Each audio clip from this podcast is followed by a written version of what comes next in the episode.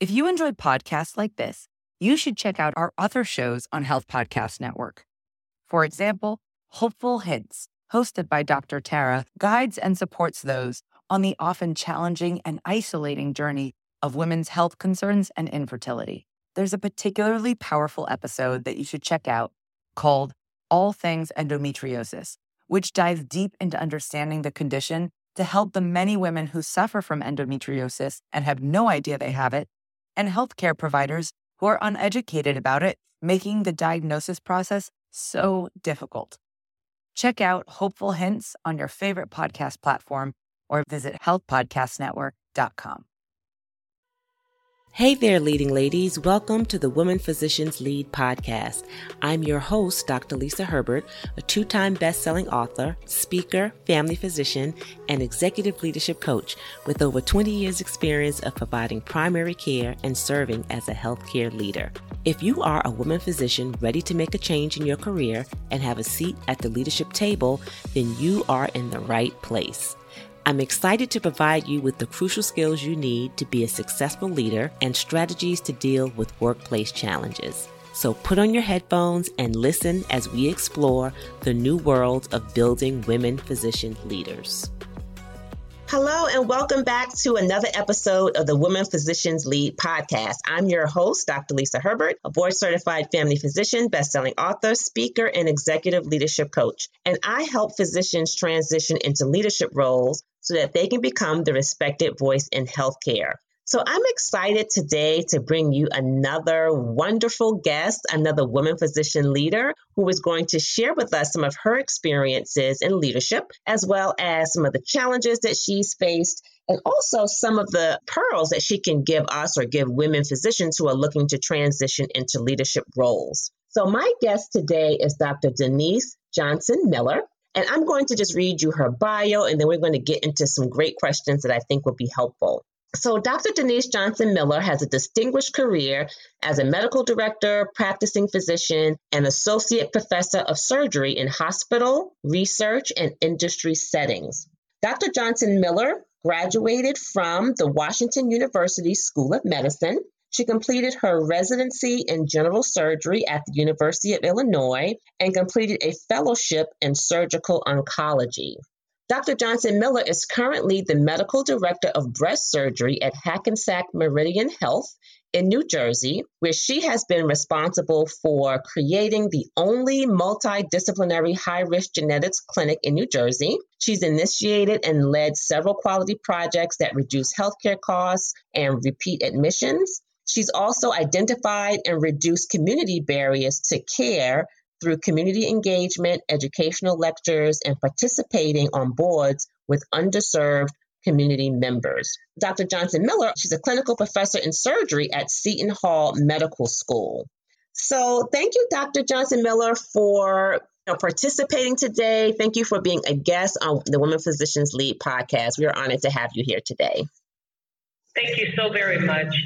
So we're just going to get into some questions. I think that, you know, it's important for us as women physicians to have mentors, to have colleagues that we can look up to, people who have already sort of, you know, walked the walk and have paved the path towards leadership. So some of these questions today are going to be around that topic. So as we all know, as women physicians and as women physicians in leadership, we only make up a small pool of the C suite right? So, although, you know, again, we represent almost half of the medical school class, we only represent a small portion of the C suite. And especially when you look at specialties, you know, like yours in terms of surgery, the percentage is even that much lower.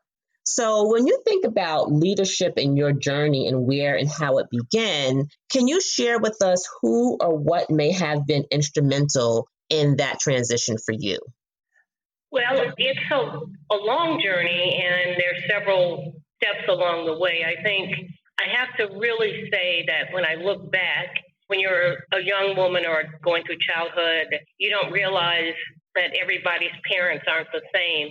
And I really have to say that both of my parents, but particularly my father, was extremely interested in all of his children being high achievers. And he encouraged us to do the best that we could do. He was a physical scientist as well. And he really encouraged my brother and I, especially, to go into medicine and said the sky's the limit. And he was one of the first people to introduce you know, an African American family to the six year medical program at Northwestern. In other words, you are accepted to medical school when you graduate from high school, and only 60 people in the country for Northwestern are admitted, 30 from Illinois. And both my brother and I, you know, in our respective years, were accepted and I think he believed in the best for us. He actually took us to Northwestern when we were in eighth grade at our different eighth grade years and introduced us to the dean of the medical school. So I don't know too many dads that would do that and so encouraging every step of the way. And I think without that foundation, I don't know if I would, would have been as courageous because there were obstacles in high school. Actually, my high school counselor I would say her name, but I don't want to get in trouble, said, Oh, you shouldn't go. I was valedictorian all four years in high school. I had one of the top grade point averages in the city of Chicago. And she said, Oh, no, you shouldn't waste your time. You're taking the spot from some man. You're only going to get married. Now, that wasn't that many years ago. And I just looked at her and said, You're absolutely out of line. And I went to the principal and I told him, and I don't think if I didn't have the foundation from my father. So, I, you know, my father especially and my mother as well, they were really very bright people and they encouraged their children that the sky's the limit and they, I wouldn't be here without them. Secondly, I, I would think that, you know, again, we have our mentors as teachers. There seem to be a lot of hands guiding the way. You know, again, it's a village to get us through to where we are.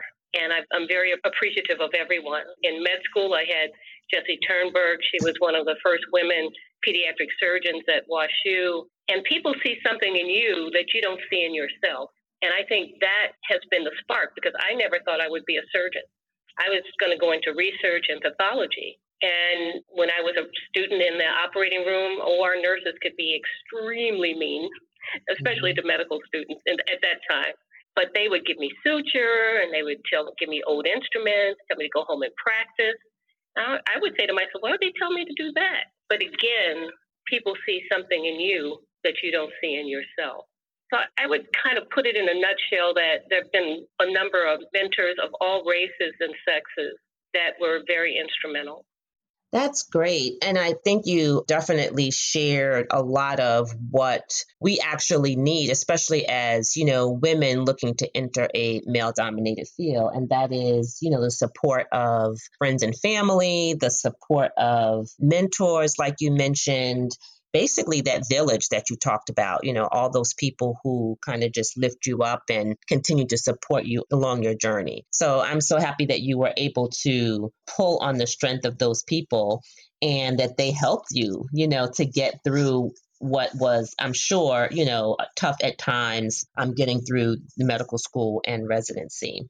Yeah. So the next thing I think it might be important for our listeners to know is, you know, a lot of times as, you know, women, we may be looking to, you know, move into that leadership role. There might be medical students out there who are still thinking about, you know, what specialty am I going to go into? You know, what is it going to really look like to be in those shoes? So, can you just share with us what does a day as a medical director for the breast surgery center at Hackensack look like? What does it look like for you as a medical director and also as a woman who's a surgeon, a specialty surgeon at that? You know, the days I really enjoy. I I would be hard pressed to have a job that I sat all day and kind of had the same duties all day. Mm-hmm. So we definitely have variety. We have days where we're seeing patients in our outpatient clinic, and often we have add on or emergencies or people that need to be seen right away, whether they're new patients or some of our older patients, maybe who found out they had a recurrence at their medical oncology doctor. Today I was in the operating room all day. I'll be in the operating room most of the day tomorrow. So Wednesday I'm interspersed with clinic, but I have a lot of administrative meetings. We're preparing for our reaccreditation for the National Association of Breast Cancer Centers that's coming up on Wednesday, and then another interview so it's papers that need to, manuscripts that are being prepared. I have a young woman in our office today, uh, this month that I'm mentoring. She's an OBGYN, young African American woman that wants to go into breast surgery after she finishes her residency. And she's been, I've been mentoring her since she was first year resident. And now she is looking to graduate next year and turning in her applications for her fellowship. I tend to do that for people who are interested, and it's been really good.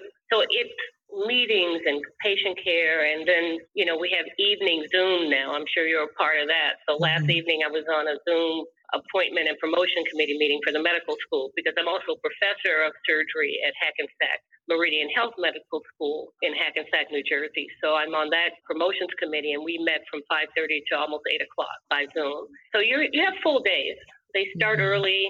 We have a multidisciplinary breast tumor board that meets at 7:30 on Friday mornings, and then we go into an all-day clinic. Doesn't end till quite like 5:36. You know, when we finally finish up paperwork. It's a full and active life. Yes, and I enjoy it. That's wonderful. I think it's important for women physicians to hear that. First, that that you enjoy it. Um, second, that it's giving you, like you said, that diversity. And I think that's a common theme that I'm hearing amongst a lot of women physicians who are in a leadership role as well as still practicing clinically. Is that there is this sort of a diversity in the roles and the duties and all of the things that you do on a day to day basis, which again makes the job interesting, I'm sure and it also sort of i guess fulfills that need for serving as well as the need maybe to or filling the need that you have to be creative and to create change as well. Yeah i think you know again it, there's always challenges in, in every position and some days are better than others. Other days are pretty tough and you want to but i think overall on balance it provides enough variety and you, you're continuing to learn. One of the great things about being in oncology and surgery is that it's not a static field. There's new genetics every day. There's new treatments, new drugs, operative procedures, devices. I learn from my students. You know, young people can teach us a lot. So I, mm-hmm. because they're you know, I have medical students as well as residents, you learn the latest computer stuff or apps. I mean, it's great to be around different age groups, different ethnicities. And that's why diversity and inclusion is important because I read somewhere that I didn't realize that black women physicians are about 2%.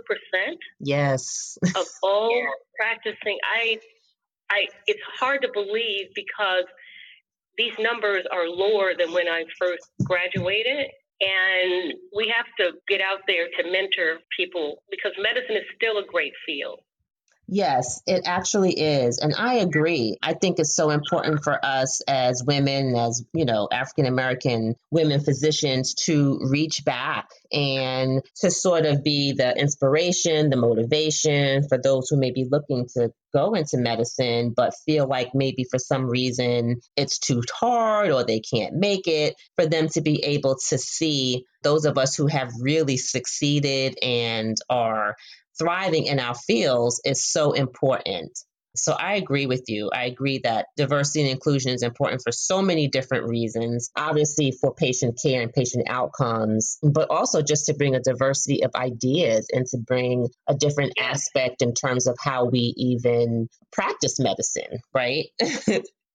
so definitely. You know, and having the cultural exchanges among people, we learn from one another. We only have one monolithic way to do things that really doesn't move the needle very far or mm-hmm. effectively. And so 2% is a pretty low number. Right. and I'm, but it's, it's lower than that when we look at board memberships and CEOs and, and things for, you know, both African American men and women. I think that we have a chance to hopefully uh, in these latter years try to do more to make people look at diversity in a different way. Absolutely. Absolutely. Yes. And I also, you know, I love the fact that you are still mentoring as well.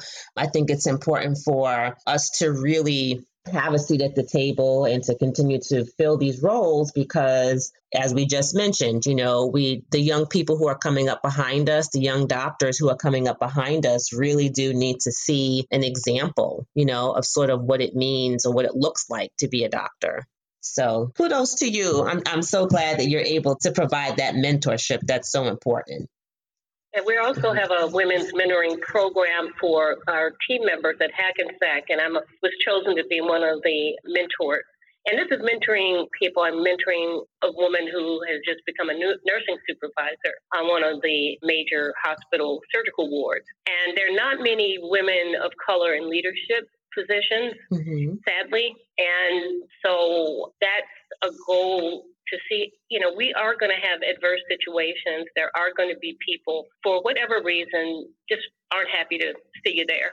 Mm-hmm. And how do you handle that and how do you recover? Because it is, you know, sometimes it's a body blow. And it could be uh, tough if you don't have someone to bounce ideas off of, mm-hmm. someone you could speak to candidly, and to realize that it hasn't been all sweet and honey for anybody.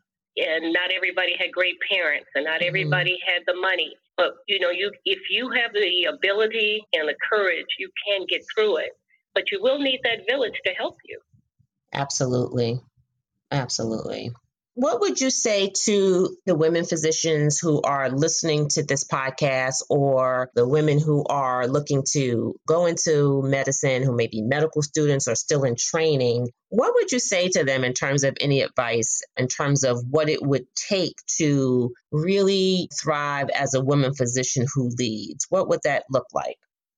people think that uh, you have to be this courageous Wonder Woman and crash through walls and be impervious to. but actually, I think it's being humble enough to accept constructive criticism mm. and improvement observation. And many times in my life, you know, when you grow up and you come out of your bubble where everybody told you we're kind of okay or you're pretty good, and then you get into the bigger fish pond, and there's some really tough people. I mean, they're they're pretty good. Mm-hmm and don't get intimidated. Say, you know, I want to get to know that person and realize that you might have to get out of your comfort zone and don't give up. I tell my adult children that almost all the time. I said, don't give up on your dreams.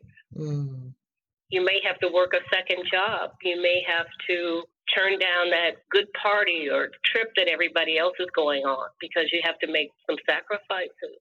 But look to people when they give you constructive criticism, don't go, oh, no, no, I don't want to hear it. You know what? Sit back and think about it. Mm-hmm. Because they have been where you want to go. Tried to mentor some people and they weren't open to mentorship. Some people don't like criticism. No one likes it. But you may want to sit back and pause. Give it a day, day or two if you need to, and say, are they coming at me with a position of kindness and and helping me, or is it just like someone telling you you're going to get married and don't take you know the spot offered to you that you earned? So there ways that wasn't criticism. That was like kind of stupid, a stupid statement. But I think humility is really a key that's sometimes not spoken about. That I'm, you know, sometimes you're not all that, and you have to take and learn and learn from people who are different than you. Ask questions. Don't be afraid to ask. I don't know how to do that. You know, could you help me with that? Could you assist me with editing? Mm-hmm. And sometimes you'll be surprised coming that way. People will soften a little bit and say, you know, I really didn't know how to tie that knot or do that procedure or write that paper correctly. What could I do better? And that is a really good process to take in over your entire life. I still do it. Yes, absolutely. Absolutely. And I love those. I mean, I think that's just, these are just some basic things, right, that we all can look at. And being humble is definitely, definitely at the top. I think that's important. So that, you know, being humble, I think allows you sometimes just get out of your own way, you know, and just be open, like you said, to see what's out there, to ask questions, to be open to other people's ideas that may be different than your own as well as taking a little bit of the criticism. And then definitely getting out of your comfort zone because I think that's probably also, you know, the next most important advice to give, especially women who are looking to climb the ladder is that you have to take risk. And that risk means, you know, getting out of your comfort zone, maybe doing something different that you thought you may never, you know, would have done previously. So, thank you for those recommendations in terms of advice. I think that's going to be helpful to a lot of people who are listening. A lot of times when we talk about diversity and inclusion, it's kind of a black, Hispanic, you know, people of color thing. But I think diversity and, and inclusion also has to be that we want people with different ideas, that we welcome the LGBTQ community, mm-hmm. that we look and you know whatever we were taught before let's have an open mind and even people you know they like country music well i really am not a fan sometimes but i've opened myself up to you know something i kind of like it mm-hmm. so you know diversity and inclusion is not just a racial it's also social it's cultural mm-hmm. eating new foods and for all of us Yes, absolutely. And I think you're right. I think it does definitely it does extend way, you know, beyond race. I mean, we've been talking about even age, right? That's another oh, another oh, yeah. area too. So yeah, definitely. It's it's just being open to all different people, cultures, ages, their sex, gender, to be able to have a more uh, inclusive environment, but also just to have different perspective, right, and different opinions on different things as well. So, this was a great interview, Dr. Johnson Miller. I really appreciate you taking the time to talk with me and to provide the audience with just some of your journey and some of the pearls that you have left us with as well. So, in parting, is there any last words that you'd like to say or any last bit of advice that you'd like to leave with the audience? I think if I had to look back, don't be afraid to extend your education you know, so you say, well, I've got my MD, and maybe if you have an interest in public health, that might be, there are a lot of online courses now. There's a lot of leadership courses.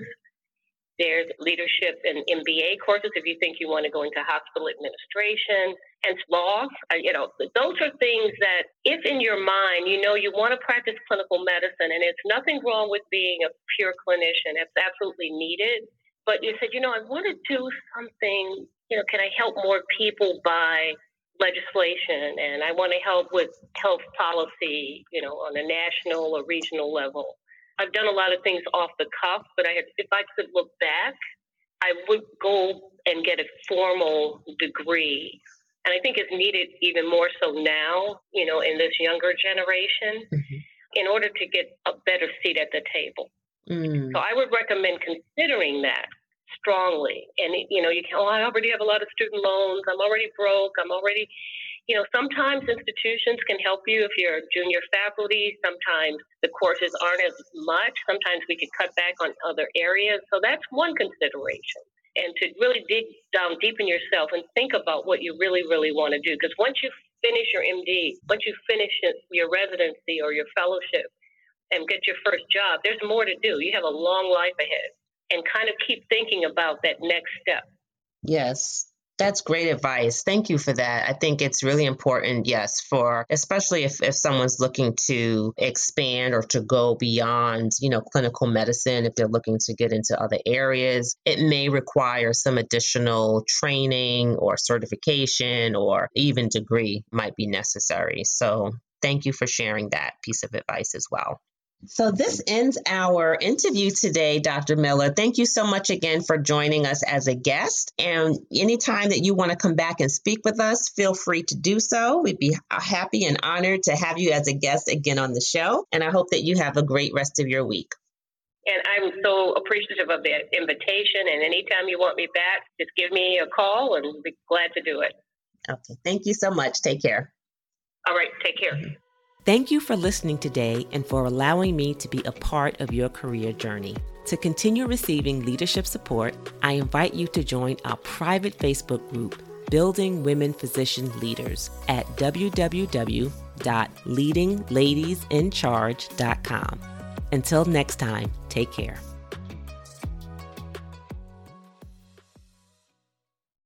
If you enjoyed podcasts like this, you should check out our other shows on Health Podcast Network. For example, Hopeful Hints hosted by Dr. Tara, guides and supports those on the often challenging and isolating journey of women's health concerns and infertility. There's a particularly powerful episode that you should check out called All Things Endometriosis, which dives deep into understanding the condition to help the many women who suffer from endometriosis and have no idea they have it, and healthcare providers who are uneducated about it, making the diagnosis process so difficult. Check out Hopeful Hints on your favorite podcast platform or visit healthpodcastnetwork.com.